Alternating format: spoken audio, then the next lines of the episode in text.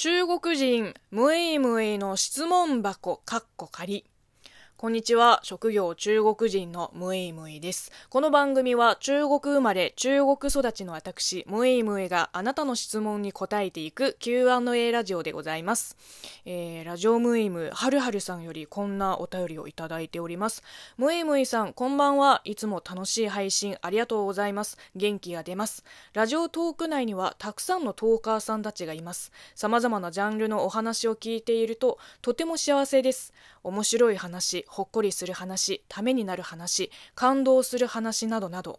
むいむいさんは他のトーカーさんのラジオを、えー、お時間がある時に聞いていますか？もしむいむいさんが最近ハマっているトーカーさんがいたら教えてもらえると嬉しいです、えー、最近はライブ配信などご活躍されていますがお疲れが出ないようにしてくださいね。ではまた、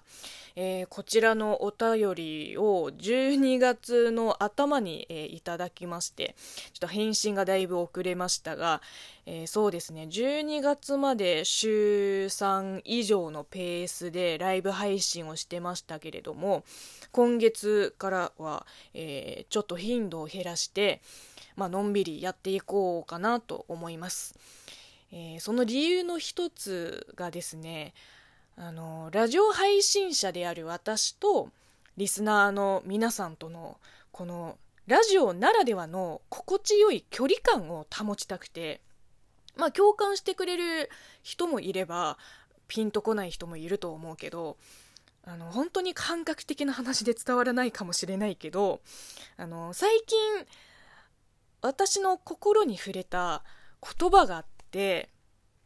我々はこの距離を守るべく生まれた夜のためにある六等星なのです。これはね「あの最果て多比」っていう、まあ、若い詩人の展示会のタイトルなんですけどすっごい素敵じゃない？いやだって想像してみてください私たちみんなもうそれぞれの人生を生きていてそれぞれの生活に追われていてちょっと息抜きしたいなと思ってふと夜空を見上げた時こうまばたく星たちがそこにあったらめっちゃ癒されますよね。ねえ。まあ、単に夜の六等星っていうワードの響きに惹かれてる可能性もあるけど、まあでも、なんだろう、六等星の明るさって、こう、ギリギリ視認できる程度なんですよ。だから距離感はそれでいいんだけど、あの、人間との関係性を一旦置いといて、私は何になりたいって考えた時、うん、やっぱり一等星ですね。まあそりゃそうでしょう。こうやって自分を発信してるから。もっと多くの人に知ってもらいたい。もっと評価されたい。もっと輝きたい。もうそう思ってて当たり前なんだから。あの私はもうこれからも、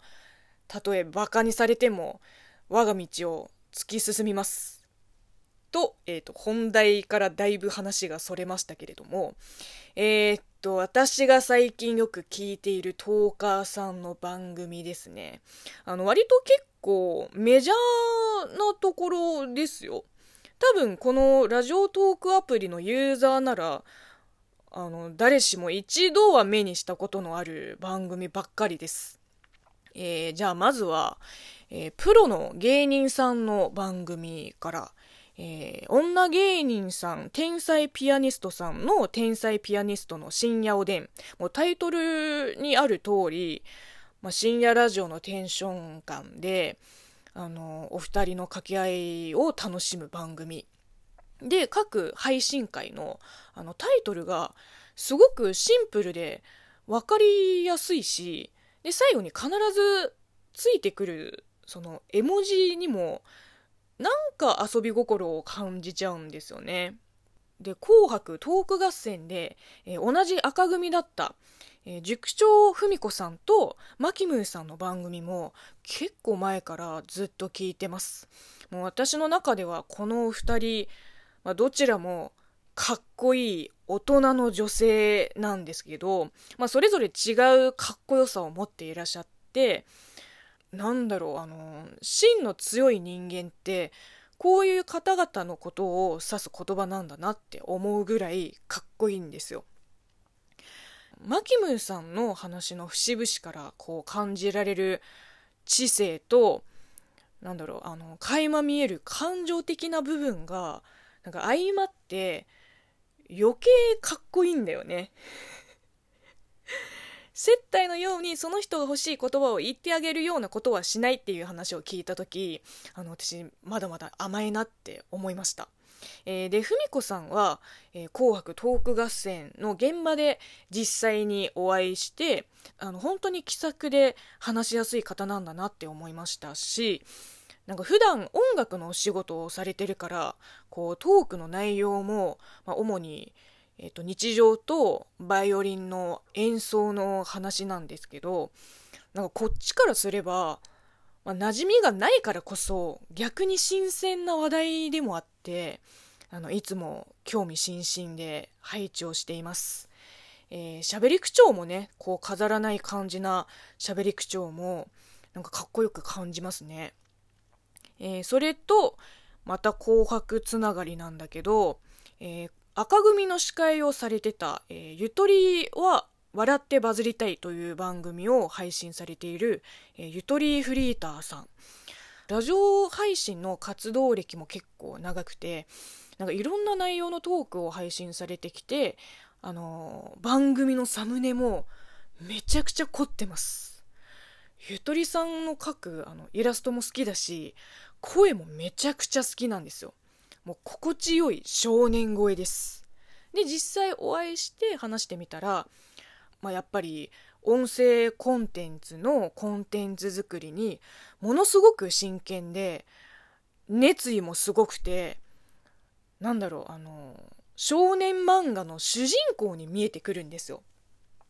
で、普段の配信からも人間味が溢れ出ていて、あの、本当にゆとりさんのその少年っぽい口調も含めて好きです。えっ、ー、と、次のトーカーさん、えー、油売ってこうという番組を配信されている梅塩さんです。あの、限界会社員かつズボラ兼業主婦の梅塩さん。もう本当に最近一番ハマってるトーカーさん。なんかご自分の周りで起きたこと、まあ、いわゆる日常を、えー、話されている方で、声のトーンもちょっと低めです。で、何がすごいかというと、言葉のチョイスがうまい。もう流れるようなトークができていて、ボキャブラリーもすごい豊富なのに、なんかそ、それを、あの、ひけらかすような喋り方はされてないんですよ。な、な、なんで言ったらいいんだろう。こう、喋り撤収がしない。めちゃくちゃ自然体で雑談話をされていて、でところどころ本当に絶妙な言い回しをされるんですよね。言葉の表現力がすごい。あと声が好き、まあ、他にも拝聴している、えー、トーカーさんがたくさんいらっしゃいますけど、まあ、例えばチケットボンバーズさんの番組特に最近の更新会はもうほぼ2週目してるんだよね、まあ、コラボもしましたし。あのこの前、えー、公開収録っていうライブ配信をされてて、で、ライブ配信に来てくれた人から、その場でお題をもらってすぐ収録っていう、あの、神業を披露されて以来、もう直視できないもん。すごすぎて。えー、で、また、紅白に話を戻しますけれども、あの、今回、紅白に出場して、まあ、いろいろと思うことを感じることもあったけど、一番の収穫は、やっぱり、生で他のトーカーさんのトークが聞けて、まあ、懇親会でお話もいっぱいできて、他人の世界に触れることで、自分の世界も少し広がった気がする。まあ、だからこれからもっとハマるようなラジオトーク番組と出会えることを信じています。えー、今日ここで言及した番組は、まあ、ほんの一部で、あの今フォローしている番組を全部ピックアップしたらもうキリがないのであの皆さんもどうか、えー、自分と波長が合うコンテンツと出会えるように、まあ、見つけ出す楽しみもあるからね。えー、というわけで、えー、長くなりましたが、皆さんからのご質問やご感想、悩み相談など引き続き募集しております。ではまた明日お会いしましょう。バイバーイ。